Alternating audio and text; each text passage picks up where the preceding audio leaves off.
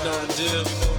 The powwow after you take your shower, and we only deal with the real. It feels so surreal having a show featuring ordinary people doing extraordinary things within their community, like raising funds for charity, fighting for diversity, inclusion, dispelling myths and illusions, raising health awareness, tremendous conscious athletes, marathoners and triathletes making a difference, combating ignorance. Mm. Behind the wheel, you know the deal. Hey, Hello? hey, Hey. how's it going? Hey, how are you doing? Good. Can you hear me? Yep. All right, man. You got your earbuds? Yeah, I got them in, so should be good to go. Okay. So Yeah. I gotta ask you, when you Sure. because the uh, podcast is called Behind the Wheel, are you always behind the wheel when you record it, at least? Sometimes, yeah. Most of the time, like when I started it, it was um like I would, I would be sit, I would literally be sitting in the car, like I'm sitting in the car now because I'm on, I'm on the go or whatever. okay. And um yeah, yeah. So I, would- I would I would be sitting behind the wheel, and then I would call someone, and sometimes they might be in their car, they're in the house, and Yeah. um yeah, that's where the name came from. I thought about like I would, you know, sort of workshopped it with the kids at one point, and they were like, um, wait, Uh-huh. behind, you know, under the hood or something. I'm like, nah, we're not gonna, nah, it's not, it's not, it's not a car show, but Yeah, it's better yeah. than uh, it's better than asleep at the wheel, I guess. uh, yeah, I don't want to. Nobody wants to fall asleep at the wheel, right? Like that. That was up. But um, yeah, that's that's how that's how the name came about. Okay. and you know so we're um yeah we're sitting behind the wheel and uh welcome back to another episode of behind the wheel. I'm your host derek baby Video d rock d livingstone Woo! and today we got a special guest all the way from hershey pennsylvania. He runs with the faster bastards now living in baltimore maryland. Oh man this guy is a, is, a, is an author uh, a writer all around all around nice guy. Give it up for Robbie Redinger. Hello, nice nice to be on the show. Thank you. Yeah, man. How are you doing today, sir?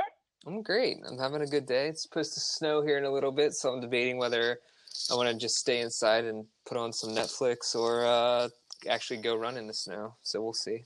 We'll see, man. Yeah, that's what they were saying here, man. I mean, yes, like yesterday it was supposed to be um, a storm, and Yeah. my sister had like a um, a show, and they canceled the show because they were afraid of the snow, I guess.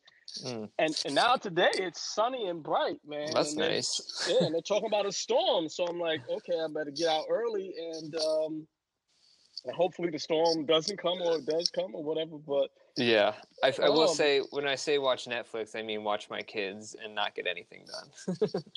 well, you know, that's always an episode, man. It's it's it's, it's not a rerun. They're, that's they're never true. be two two days alike. How are your kids, man? Um, so I have uh, my oldest turns three next week, and then I have, uh, or we have a seven month old. Yeah, he just turned seven months old yesterday. So okay. You checking it sound like you were checking in to make sure you, you're not you're not checking in, right? It's not like the uh No. date. no, I, I Is know, it I know. months? Well, it's well. Sometimes my wife goes by like the actual date, as in seven months, or it's or some people measure it differently. You know what I mean? So I'm always like, I don't. It's always between months or whatever. Yeah. So Oh man, so I um you know I became familiar with with you through a mutual friend and then a, a, a posting, which which caught my attention and so yeah I wanted to get you you know on the on the air to sit down and kind of talk with you man and and so for those people who don't know you um yeah I'm gonna give a little little back history about you about yourself and you know Yeah, so I um, I'm originally from Hershey, Pennsylvania. I've lived in Baltimore for the last eight years, coming up on eight years. Um, Mhm. So I've actually yeah lived here for a good part of my adult life, I guess, over half of that, um, or almost half. Um, I started running four years ago, and I got really into it. Um, my favorite distance is marathon, although I'm slightly injured right now, which is driving me completely insane. I yeah, I run what with happened uh, my last marathon training cycle. I just uh, basically had a tendonitis in my upper hamstring that I just it was just a little bit and a little bit, and then I uh, just you know ignored it like most runners do, and then kept Gotcha. battling through the last month of my marathon training. I mean, the marathon went great. Like I could still run on it. It's just I can't really get any faster. It's kind of limiting in that way. So it's just They won't kick you out the crew, right? If you, um, I don't know. It's like it's kind of precarious. The faster bastards are pretty uh, brutal about their uh, membership. I'm just kidding. No, they're cool guys. but uh, but I have it sucks though. I haven't been able to go on like like long runs in a really long time. I went out yesterday with them for like four miles, but you know it's not it's not long. Um. So, anyways, so that's I got into running four years ago. I really uh, before that I wasn't into running at all. I from the age of 18 to 32, I probably ran uh, maybe three miles total. Um, oh, and, and- uh, oh, okay. yeah, so I was very not active. I smoked for 10 years, quit smoking four years ago as well. Um, and then I like smoked and drank a lot of my 20s. I was in a band that toured around um, the US. We weren't that popular, so you never heard of us. But but anyways, that kind of lifestyle led to a lot of like late nights, drinking, smoking, uh, you know, not eating well on the road. So Okay. didn't have a very healthy lifestyle until uh, I've covered this in, uh, on another podcast I was on, but I had a cancer scare um, Mm. type type thing. Like about you know, like, this is all happened at the same time. So like I kind of like changed my turned my life around, started doing being more active around this. Is Um, that what led you to start running? uh, yeah, definitely. I mean, it was on that progression. Like I had this scare where they thought I had uh, a mass in my chest and or my pancreas, and then in my lymph nodes, and it was kind of like this precarious thing for like three or four months where I didn't know what was going on, and they were doing scans and finding stuff and like ultrasound. I don't know if it was just a bad scan or I don't honestly don't know, but they uh, ended up it wasn't anything. Um, I guess it was just like after they went in and did an endoscopic ultrasound, they didn't find anything, and and I went back and they took samples and stuff, and so so that was like three years ago. Yeah, it was about when I finally was cleared. It was like three years ago, so I think I'm okay. Okay. Um, but yeah, it was kind of so like right after that, I kind of started thinking about stuff and um, quit smoking, um, like pretty much just cold turkey, and then uh, and then just kind of I started biking a lot more around the city, um, and then I got I actually hate it running like literally more than anything. I can't even imagine anything I hate it more than running.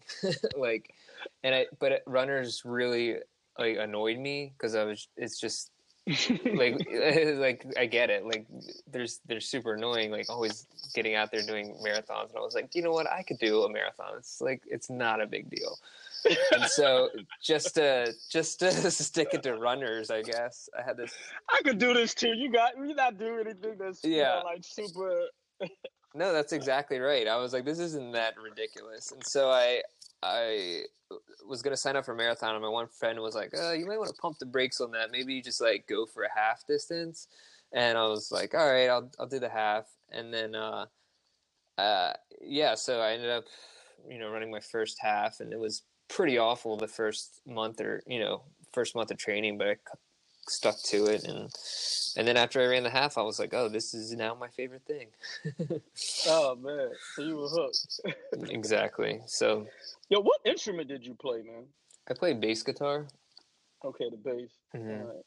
I mean, it's Yeah. the it's like the easiest instrument to pick up, I think, because like, is all you just need to know the notes, and then if you can kind of learn how to how that fits in with the band, it's it's much easier than picking up a guitar and being good at it.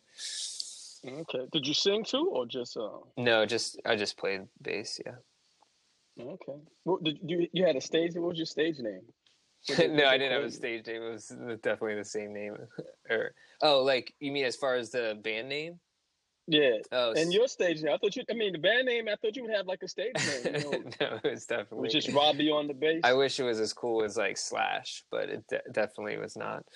Um, no, our band name was Farewell Flight, and um, I think we're on some I, I'm not Spotify maybe or uh, iTunes. But anyways, we uh, yeah, we weren't that big. We just toured around like five or six months out of the year, but around the U.S. Um, but had a You good guys put out records or? yeah, we have a couple. We had a couple records out, but it was on like a smaller label, so it wasn't that you know that big. And we booked most of our own own tours, so like we ended up playing like the craziest, you know, just dive bars, some bigger venues, but like everywhere throughout the South and Midwest, especially, and then um, a little bit on the West Coast. But Uh, I was at a um, a music mash, uh, WPN, one of the local radio stations here uh, had a uh, they were selling like vinyl. So I was like, oh, curious. So somebody in there might have some of your uh, some of your work, man. It's possible. I don't know. It's like it's super random. Like the people who like this and like got to know. I mean, like I said, we weren't that big, but we. I don't know. We had an awesome time doing it, so that was cool. I mean, it was cool You, before. you guys look pretty cool. I mean, who's sitting on the couch? I mean, I see somebody on, on the couch with some boots. oh gosh! Now everyone's gonna um, Google this. Yeah, with with the uh, with the suspenders. You guys, you you're pretty rad. Is that you in the? Uh, Oh, it's like a nah. All right, Okay, so that was like so. So here's the thing: the band moved to uh like Na- like Nashville, and then that's when we, I kind of like left the band. So the dudes um in the couch are like actually th- two of the guys were in the band with me, and the, another guy was a new drummer. But anyways, um, okay. yeah, Uh, yeah, so y'all could Google that later and, and, and check them out. Yo, the, the the setting, the couch is hot, man. I mean, no, it's good. nice look. yeah, it is. Um, but like we, yeah, like I said, this was like ten years ago though, so you know what I mean. It was like it was weird because it was in this pre, uh, kind of social media phase. It was like before any, like social media took off for marketing, other than like yourself, basically. So like Mhm. Facebook business wasn't even a thing yet. I, I think that started more in like two thousand eight or two thousand nine maybe, and we went kind of went from like two thousand five to two thousand ten. Um, Gotcha. so yeah, it was it would have been cool to experience it from like that, you know, Instagram standpoint, kind of see how it spread organically. But we were just doing it like DIY, like straight up, like kind of like, like a '90s model. But it was in that weird transition period. So Now, did you do the uh the the, the were you the media manager, marketing manager for uh for the band? Or, Uh, I did and- some and the bass. uh, I did some stuff like that. I mean, I did actually. It's like for what there was, because like like I said, like at the time it was just like MySpace was the only like outlet for stuff like that. So like, Mhm. and they didn't have like any uh, automated type stuff. So I had to like, I would really, I would like dig into MySpace and like recruit, like find venues and then like get people to come out to shows and promote that way. Um, which was like worked in the beginning, but then as it was like shifting um, towards Facebook and MySpace was dying off, it was kind of like this like desert space where it was really hard to promote um you know organically that way uh but yeah so like there was and like i handled all the merch stuff and so that was like kind of interesting like and then just like talking to people it was a really cool thing because you like being on the road um, and meeting tons of people that way. So like if you're a famous band, you kind of like do your thing where you're on the bus, you get off, you go to play the show, get back on the bus. You know what I mean? So it's like Mhm. you're really not out. Like, but when we're, you're grinding it out and hustling, you kind of like those the people there, are your lifeblood. So you like want to like make connections and stuff. So like when we were at shows, we would talk and meet with everybody, and it was cool because like you got to meet this whole like like crazy uh what do you call it? Like cultural diversity within america. So you got to see like like the south like the deep south how people there are or like the midwest or like up in michigan who are like the nicest people ever. Um and then like texas is like its whole u- new universe. And then but it was really cool because you really get to like connect with people. We'd always be like crashing at people's houses like that we never met and we're just like sleeping at their house drinking beer with them till like four in the morning. It's like and some of those people were like like still friends with us like lifelong friends. And and honestly like two of the people were you know that's how our band members got got married like people they met on the road so. Oh man, kind of crazy. Did you meet your wife on the road? no i knew her in um through a friend of hers in college, or that I went to college with one of her best friends. So we met that way. That's really random, right? Did you meet your wife on the road? Yeah. It's none of your business, Derek. Well, I thought we were here to talk about. Oh no, running. I love it. I'll talk about anything. I don't care, man. It could be running, fan life, whatever. But we can get back to running. That's fine. Yeah. So, what led to the writing of the article? Yeah, so um yeah, so the article I wrote for Runner's World um last week or came out a couple weeks ago. Um about uh segregation in Baltimore, kind of how that um connects with running to some degree. And the idea for it came I was really into uh, I read this book called Not in My Neighborhood by uh, Antero Pietila, I think is how you say his name. He used to be a reporter for the Baltimore Sun uh, for like 20 or 30 years in the, uh, I think like 60s and 90s. And um, like really great writer. And this book really kind of changed my perspective on Baltimore. Even though I had lived here, it's just like really gave you like this full scope of the history of Baltimore and like totally you understand how Baltimore is the way it is, which is to say that it's uh, worse than pretty much every other American city in in every I mean in murders, in crime, in poverty, in the way it's segregated. I mean, there's others. Certainly, many cities are segregated. Among them, St. Louis, um, Detroit, and Memphis. I know all a lot of them have hard lines, and a lot of them are also some of the worst uh, as far as like crime cities in America um, and poverty. And so, kind of seeing how uh, I was really interested in seeing how the the history of Baltimore, you know, kind of led to what is today.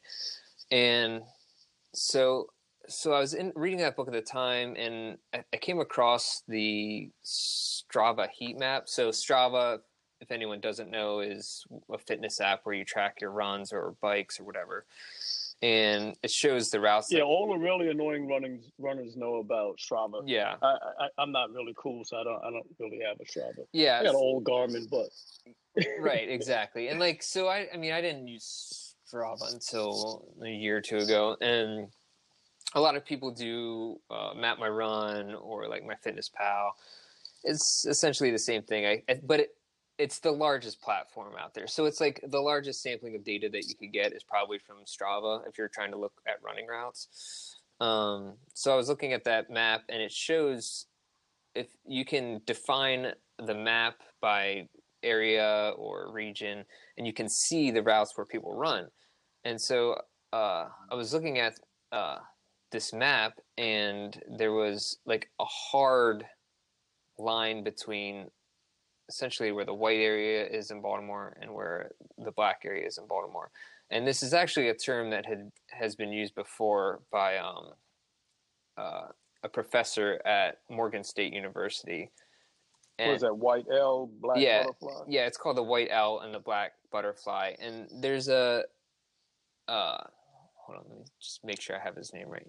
Um yeah, there's a professor at Morgan State University. That's a historically black college and university in Baltimore City. And his name is Lawrence Brown and he came up with this idea of the uh, white butterfly I'm sorry, the white L and the black butterfly, which is that if you go from the north part of the city down to the south and then east, it makes an L and it's right in the middle of the city and then so that's where generally like most of the white people live and then the outside um, to the left and the right are kind of the shape of butterfly wings if you look at the county out uh, the uh, where it's delineated from the baltimore county and those are called the black butterfly so Mm. Now, is this the shape you see when you looked at Strava? Were you able to see the shape? yeah on, so it's uh, a, so exactly it's literally the exact same shape as that as that uh, concept that uh, dr brown came up with which is that there's it's literally like in black and white. I mean especially because you can do uh, on the heat map you can do the running routes in white and then it's in black and white. And so wow. so it's it was pretty interesting. I mean it, it's not that surprising i guess to say oh well like everybody knows that this is like the black areas or the or in the black butterfly. Those areas are the most impoverished neighborhoods in baltimore. They're they have the most crime. Um, Yo, you almost got the Bal- Baltimore pronunciation down to like a T, man. I'm, I'm, oh gosh, yeah. Ba- Baltimore. We were Baltimore. I'm like, okay, I was practicing before. Yeah, you got to put it. it's it's a D, not a T, right? D- Baltimore. Yeah, yeah, yeah. You got it. yeah, dude, it's weird, and Baltimore accent's like super weird too, and so it's like I feel like sometimes I start picking that up, so I have to be conscious of that. but yeah, so anyways, um, so I thought, man, that's crazy. Like the running routes are like exactly the same, and and maybe that isn't that crazy, and it's obvious, like oh, people want to run in safe areas, but it's also you have to look at it. So I took it like a bird's eye perspective, and and and said, okay, look at I'm going to look at the history of Baltimore and see how that um, how that has led to today, which is that these are the routes that people feel safe to run in, or that or these are the routes that where white people generally live, which is like to say that there's a lot of running paths and um, lit areas and accessible, you know, just places that are generally good to run in, and that's where everyone runs in. Black and white included for the most part. I mean, that's not to say that, and and I think I ju- I got some pushback from the article from some people who ran in who do runs in the black butterfly areas, and which I understand. I get it. I mean, I run in them when I do long runs for sure. I run all over the city, but I, I felt that although that exists, there are people that do runs in there that are trying to do some good things. And from an overall bird's eye perspective, it's a pro. It is segregated. There is white. There's places that are white and black, and most people just run in the white areas. Like ninety five percent of runners. I mean, it's it's pretty obvious.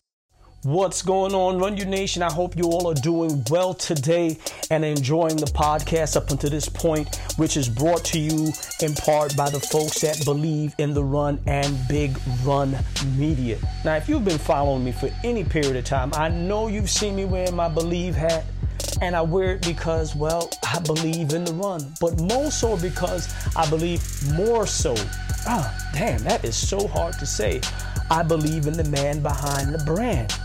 Thomas and the folks that believe in the run offer honest sneaker reviews. And today is Monday, so that means today is Marketing Monday.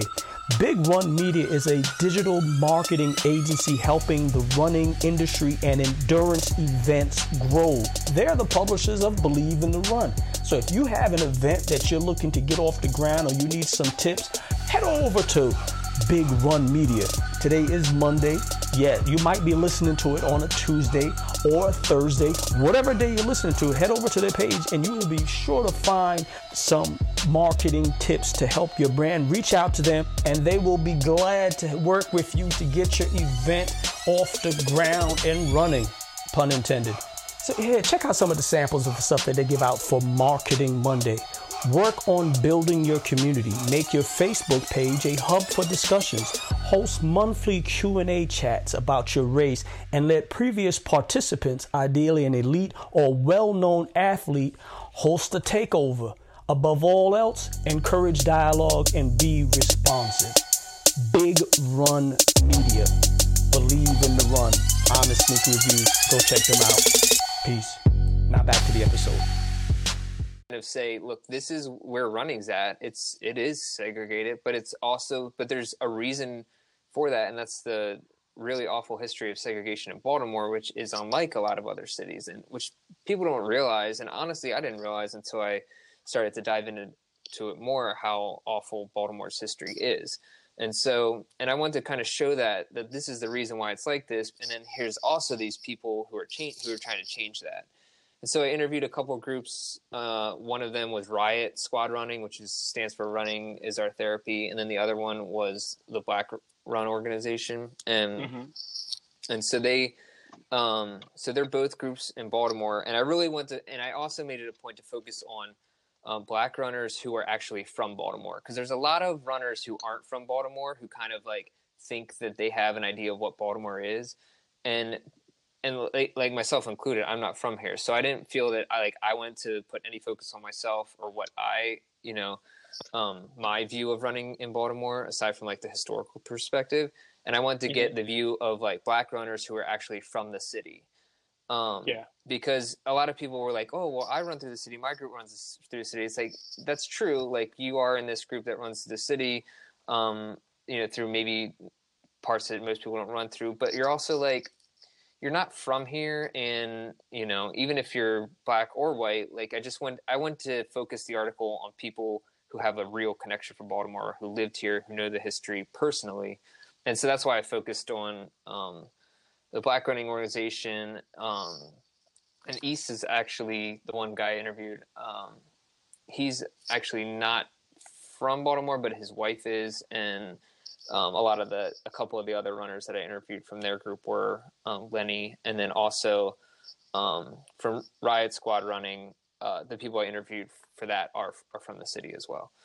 Yeah, that's what I respected about the you know, in, in reading through the article, um, just the, the, your perspective, and it wasn't didn't seem like yo, this is this is something I'm you know doing. This is you know waving a flag, check me out, you know, and um, yes, yeah, so I, I, I, I really certainly appreciated that. Yeah, I, you know. I mean, and and uh, like that, especially because I'm I'm in the running group Faster Bastards, and we like we run along the Canton waterfront every Saturday morning. Like that's like our go-to run. So it's like, you know, I can, I like I'm as much of a problem as anybody else. You know what I mean? Like, or the groups that I run. Problem. The, I don't. I don't see it. Or not a problem, but I'm just saying I'm like I'm part of that running in the the L. You know what I mean? So it's like mm-hmm. so. But although uh, I've personally I've tried to. I started a uh, run monthly with the Faster Bastards, or monthly or every other month, where someone designs a route that takes us to other parts of the city. So it's like we get to mm-hmm. experience other places. And I try to take like I've run the east side and west side on two different routes. It's like oh, there's some really beautiful parts in places that aren't traditionally ran.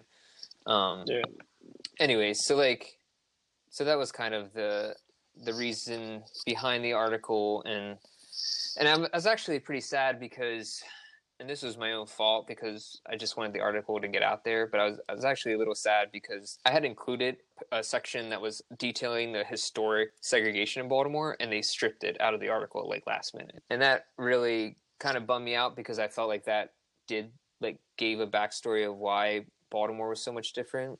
Um, so that was unfortunate because I think people would have had a different perspective. People, I should say, haters, um, if they had read that. So that was something that kind of bummed me out. But you share it if you'd like. I mean, yeah. so you know, you're you're, you're um, actually was. prohibited from.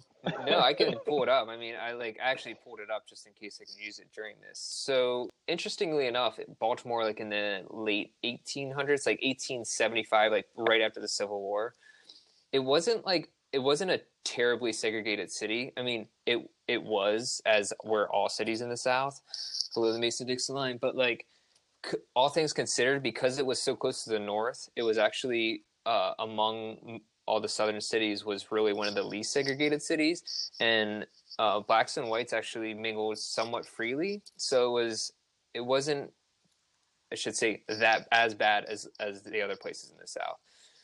Um, but but following Reconstruction, like in the 1890s, um, I believe it's there. Certain people came into power that pro- progressively made the segregation worse in Baltimore, and it just kept getting worse and worse um, until in the 1910s, that that time frame, 1910, 1915. Um, mm-hmm. Baltimore was actually one of the uh, first cities. It was actually the first city in America to come up with a essentially legal way to um, to ban African Americans property ownership within white residential areas. So they actually it was like a law. It wasn't even like uh, a statute or anything. So it was so they weren't allowed to own within white residential areas. Then the Supreme Court struck that down, and and then when that was struck down, those white residential areas made community agreements within them that were made to keep blacks, Jews, and other minorities out of those areas. So it was like a workaround. And then other cities throughout the U.S. copied this model, adopted it. Huh? Yeah. So like, so it ended up so like Baltimore was like spearheaded this like segregation that was like quote unquote like legal. You know what I mean? Like they started that, and then eventually that led to redlining, which was a federal uh, redlining map where they in the 1930s the federal government um, made a essentially a ranking of desirable neighborhoods. And so this this ranking was you were able to use this when uh, promoting neighborhoods or selling them. So then it ended up uh, if you had a bad like and you were basically ranked by your race essentially. And so that led to obviously segregated neighborhoods and, and less investment in certain neighborhoods. And then there was blockbusting which came right after that which was that uh, so if one family moved into a black uh, into a white neighborhood, they crossed that line. Uh, real estate uh, speculators or yeah, yeah, real estate agents would come in and drive fear into the hearts of the white residents and be saying like, your neighborhood's gone gone to the shitter, crime's going to be terrible. You need to sell now. So they get scared that they were going to be the last ones out of the neighborhood. They'd sell their house at a low rate. Yeah. They'd come in, drive up the price like crazy and sell it, flip it over and sell it to the black residents. And even then, they didn't really sell it to the black residents. Property ownership wasn't even a real thing. They would be it would be land lease agreements, which were like insanely predatory. Like, like the interest rates were absurd. And if you missed like one payment or were like a day late, they could claim your, they could take back everything you paid into it and and you wouldn't own your property anymore. It was crazy. Yo, you really went down like a rabbit hole for this article about running. I mean, did you when you started running, did you see yourself um did you write were you a writer before? Um uh, so I so I I have an English degree. So in, in in college I wrote a lot and I wrote for newspaper like straight out of college for a little bit. Um and then I kind of just like let it fall. Did you have a pocket protector? no, I, I should have. With like um, with like a, a, Stetson hat and um.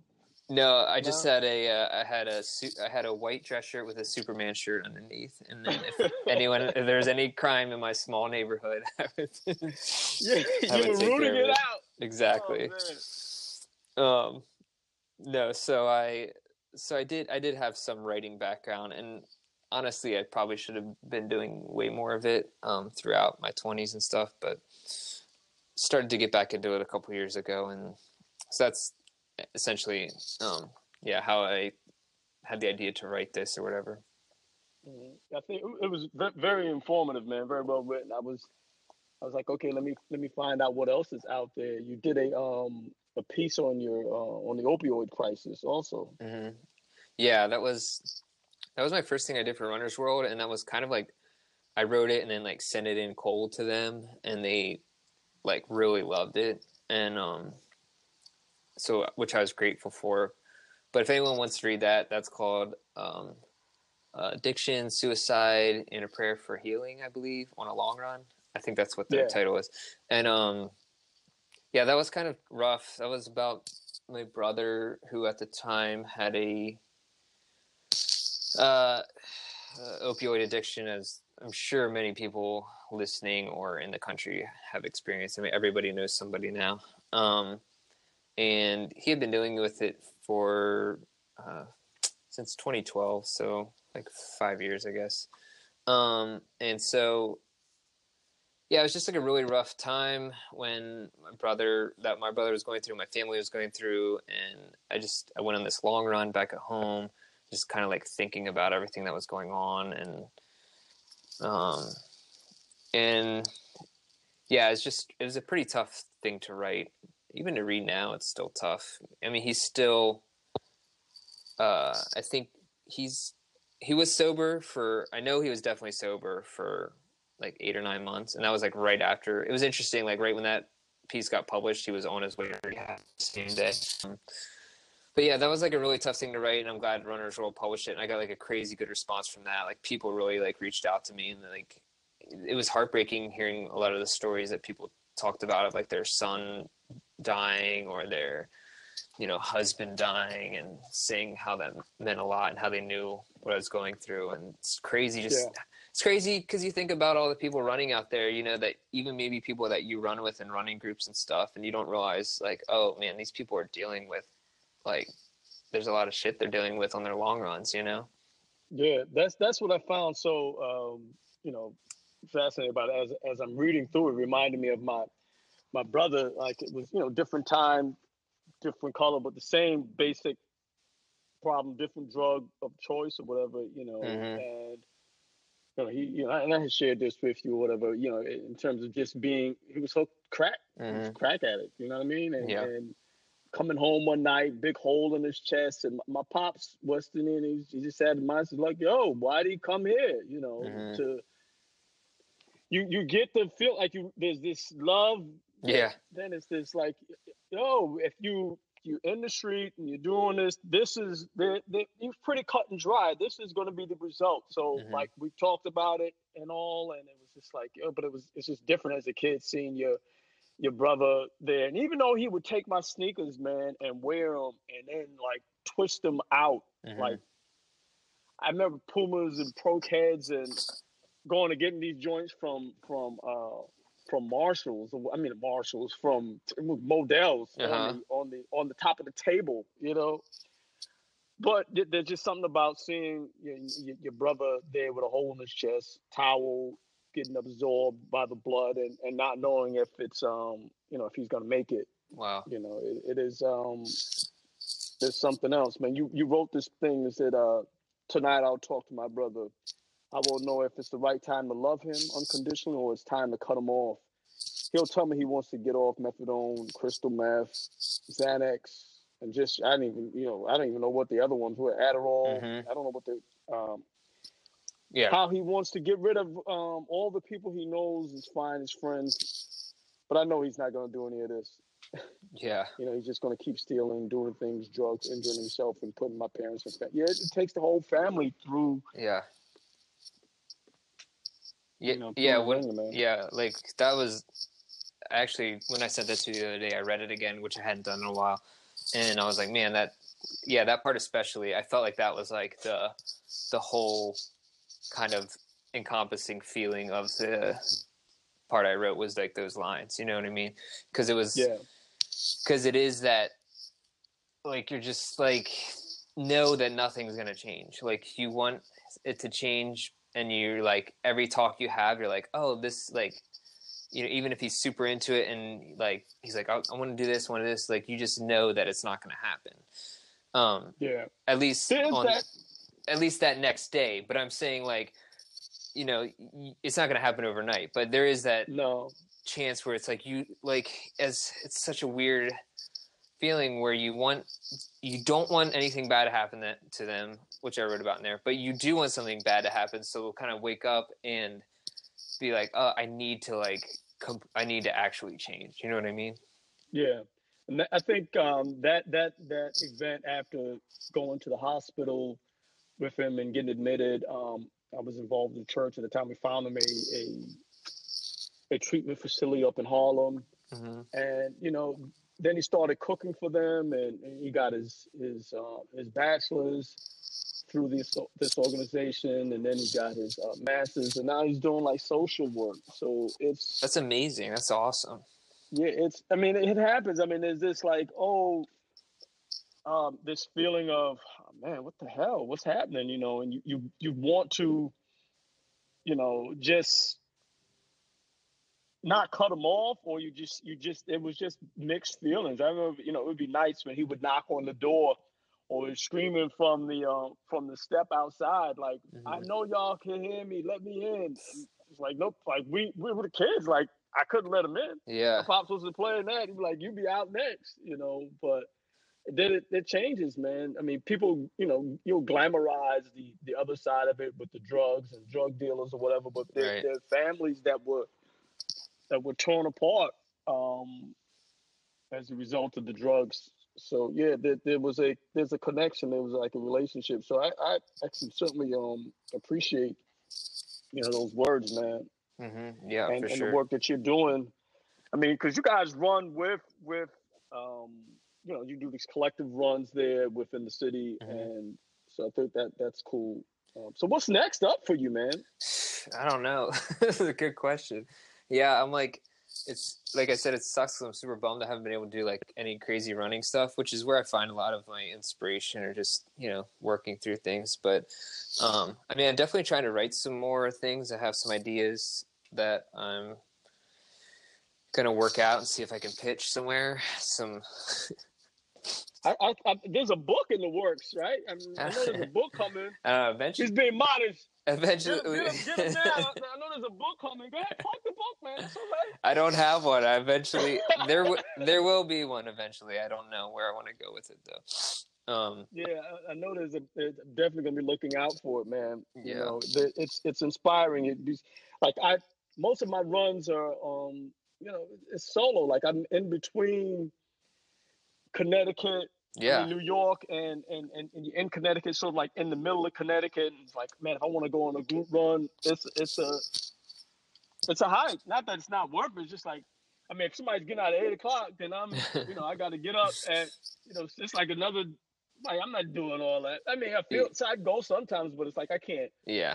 I I'm get like, it. Why am I going away? Like I'm living right here in Connecticut and that. So I would just hit the Hamden Trail and, and you know, whoever I would see out there, you know, you, you meet a couple people, well, that's what I'm saying. you want to run direction, they go in the other direction. do you? How many yeah. people do you see out there? Yo, it's, it's a lot of people, but it's not, I don't see that many, um, and not that it has to be black people or whatever, but I don't see that many, you know, people who look like me. Yeah. And I don't see many, as far as like young people. So Yeah. reading the article, it got me to thinking, man, Well, you could totally. That, build it. that's what I mean. All you need is like five people, like, and then Yeah. you can you can go from there. I mean, once you have that, uh, once you have that little base or just a few people, I mean, that's all you really need. I mean, Yeah. you live out, you know, you're not in a major city or anything, so it's a little bit more difficult, but it can be done. Yeah, yeah, and it's funny. I was talking to. Uh, I happened to walk into. There's an there's an old school like um streetwear shop. I walked in and this guy's like, "Yeah, man, I've I've been following you online and I you know Scout Adventures. Like you we we we should do some stuff together, man. I'm thinking about you know he's brought in like more running shoes He's got like on Asics, Yeah. Brooks, and some other. Oh, that's you a know, great I want to I want to start doing it. And he's like, "Yo, I don't run though. You know, I, I smoke. uh, I'm just telling you straight up. That's the, but I just it was just so like natural and just he was just so upfront and it was just funny.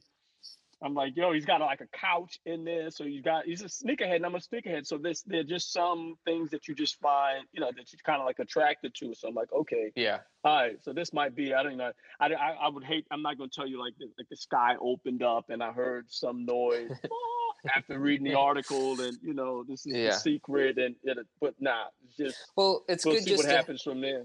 yeah, it's good to have it in your head in case and just be looking for that opportunity. I mean, it's not you might not happen today or tomorrow maybe, but if you start meeting someone and you have that in your head where you can be like, oh, maybe maybe this is something we can do, start a running group, and Yeah. I mean, I mean personally, the, my, the running group I'm in was basically was already there. It was pretty small when I joined it though. I think there was only I think three years ago when I joined it, there was only like five or ten people. Um, and now it's pretty. Yeah, Thomas is funny. He's like, yo, just um, just do it, man. Yeah, if, I don't, you don't need all that stuff. Just go ahead and uh, get started. Yeah, know? I mean, it's literally like anything in life. Like uh, people always think, like even your podcast. You know, people think they need the best gear, uh, perfect website. Uh, you know. Uh, best you know microphone, but it's like you just you just need to start doing it, and it, and it'll go from there. You'll figure it out. Yeah, yeah, and I, I Um, appreciate you, um, you know, taking the time out your day. I know you, you, you're, Yeah. You know, you've written articles and stuff like. Well, no, see, contact. You didn't tell me like contact my agent, and um, Yeah. you know, and we'll, we'll we'll we'll see. You know, have my people because I ain't got people, so there, there'll be none of that. You know, I have my people contact your people. It was just real, so I I, I appreciate that, man. You know, Yeah, and I'm did you I'm sure your article is is inspired other people because I I can't imagine that I was the only person who um you know talked about your article and I, I reached out to um Riot Squad and Oh, cool. Black Org and a couple other folks that um you know that have been doing these running crews or whatever and everybody's been pretty pretty receptive um and, and helpful so yeah. You should. You'll definitely probably talk to some of them. Allison is great from Riot Squad. She's been on a couple podcasts recently. I really enjoy listening to her. Um, and then yeah, East is always like a great talk. Um, he has some great ideas. Uh, there, anyone from their group's great. Um, and yeah, so it has been cool though. Like we definitely have already been planning some cool runs. Uh, with between all the running groups, and then we're gonna get everyone in the city involved. It's gonna be awesome. Like we're already uh, Rob from Riot Squad has been talking about uh, planning out a east to west run on North Mhm. Avenue in Baltimore, which is um, that's where the North Avenue is where the majority of, like this of where the riots in Baltimore um, during Freddie Gray happened. Like that was like kind of like the what do you call it ground zero for everything. Um, so Okay. it's like there's a lot of you know a lot of stuff there like you know like most people don't run through that area i guess um Gotcha. so it'd be cool like they were talking about running doing like an east west run with everybody in the city and just kind of like you know bringing a party to the um the whole way across the city It'd be kind of cool because a lot of things that like one thing that a lot of people outside of baltimore don't know is that east west are very divided and so it's there i mean there are people from east baltimore who never step in west baltimore their whole life you know what i mean um Wow. like as far as like young like there are kids teenagers that have never been to west baltimore and it's like two miles away you know That's crazy. so it's super divided and um but it'd be cool to do like a run from east to west or vice versa but anyways so yeah you there's guys some, got a whole crew that rides rides bikes through. Um, yeah the bike party is amazing that is like so that's kind of like what we want to emulate because the bike party really does it perfectly mhm. um they they have these they just go th- and run through all the, like any parts of the city that are doesn't matter literally doesn't matter where the designer route that goes to the most impoverished parts the you know front to the richest parts and and everybody has an awesome time there's never any like weird drama there's always like a great after party with the dj and like it's it's awesome so something like that i think is where we love to end up so hopefully you know in the coming year years that something like that'll start to happen All right. Well, man, it was a pleasure talking with you. I appreciate it, man. Enjoy the rest of your uh your, your Sunday. absolutely And, was uh, I, I got to get down to uh to B-more and um do one of these runs yeah i mean it, you guys. Come- yeah. whenever you're down here or if anybody's down here really just hit us up hit it hit us up on instagram with faster bastards Faster bastards. or you you can hit me up on Instagram. My Instagram handle is normcore runner. It's like not hardcore, not softcore, just normcore. Um, All right. And Rob, then Robbie. Is, is, Yeah. Rob. mhm. yeah, Robbie. Um, uh, I spell my name a little bit differently. It's like R O B B E. I started doing that in high school because like some people call me Robbie, some people call me Rob. So I just like I'll meet in the middle, I guess. Okay. so it's kind of weird, but I still do it. Whatever. Deal with it. Got you. All right, man. All right. All I'll. It was talk to you. awesome talking to you, Derek. Same here, man. Appreciate it. All right. Take care.